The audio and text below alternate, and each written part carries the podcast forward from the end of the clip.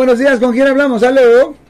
Buenos días, ¿es conmigo? Sí, señor, es con usted. ¿Cómo lo puedo ayudar? Ok. M- buenos días, mire, un compañero uh, miembro de mi iglesia lo metieron a la cárcel por cinco años Por...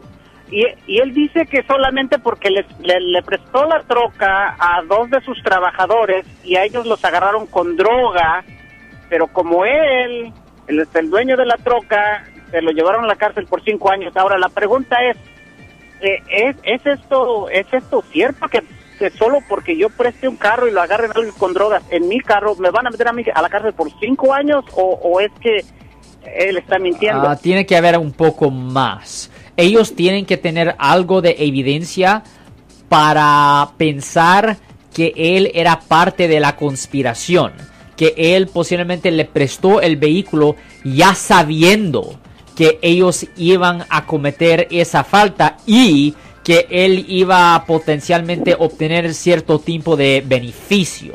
Por ejemplo, si yo tengo un plan con Marcos, Ajá. que vamos a robar a un banco, I like it. y Marcos está manejando, me maneja a mí, I like it. yo entro al banco, Tú entras, yo estoy afuera. ya usted está afuera. Eh, yo no me voy a manejar. eh, Solo está manejando, pero él sabe que le voy a dar su, su porcentaje, no, vamos a decir.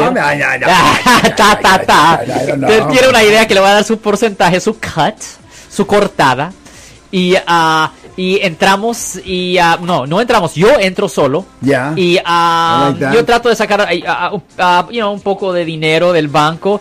Y un guardia, pues, trata de pararme y lo mato. Tú. Lo mato, lo Tú. mato. Tú Pues lo Marcos no sabía que iba a matar a la guardia, Yo pero, te- escuché pero ruidos pero sí teníamos el plan de agarrar el dinero. Ah. Pero es razonable pensar de que si yo voy a cometer un robo con arma y si un guardia me trata de parar, que yo potencialmente voy a usar fuerza letal para zafarme de eso. Yeah. So, a Marcos y a yo nos presentaron los cargos. ¿Los mismos? Los mismos cargos bajo Pero una si yo no teoría. sabía que tú lo mataste. Yo sé que no sabías, pero era razonable pensar, Ajá. era razonable pensar que si teníamos un plan junto de robar un Yo banco. no sabía que llevabas una pistola. Ok, pero sabía que iba, pero usted sabía que iba a robar el banco y que íbamos a agarrar un porcentaje.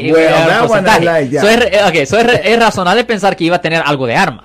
Y es razonable pensar que si un guardia me iba a tratar de parar, que yo iba a usar fuerza let- letal para, para escaparme. Ajá. So, todas las cosas, todas las cosas que yo cometo ahí dentro del banco que eran razonables para, para que Marcos potencialmente pensara que yo iba a cometer esa falta, ah, él es responsable.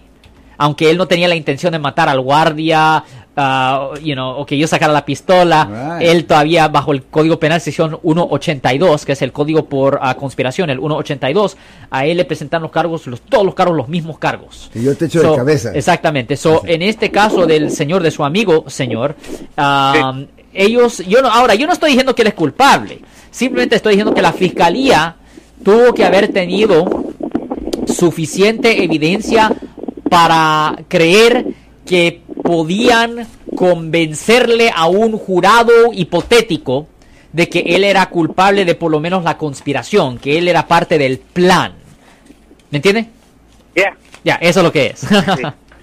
Mucha- Wow. Gracias, caballero. ahora, es- ahora, eso no quiere decir que él en realidad era parte del plan. Simplemente que la fiscalía pensaba que ellos tenían suficiente evidencia para convencer, la palabra convencer, eh, convencer a un jurado potencial de que era culpable, pero no estoy diciendo que era culpable.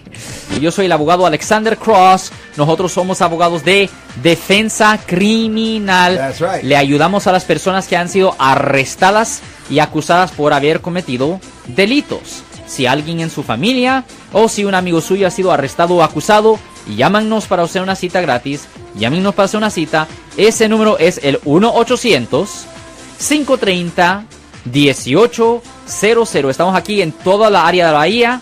1-800-530-1800. Y como siempre, por casos criminales, casos penales, damos la primera cita gratis en nuestra oficina. Siempre estamos aquí todos los martes y viernes a las 12 y 35 respondiendo a sus preguntas con respecto a los casos penales. Y también nos pueden hacer preguntas en nuestra página de Facebook Live. Doctor Alex, abogado de nuevo, 1-800-530-1800, Marco. Bueno, vamos a llamada telefónica, pero ya fuera.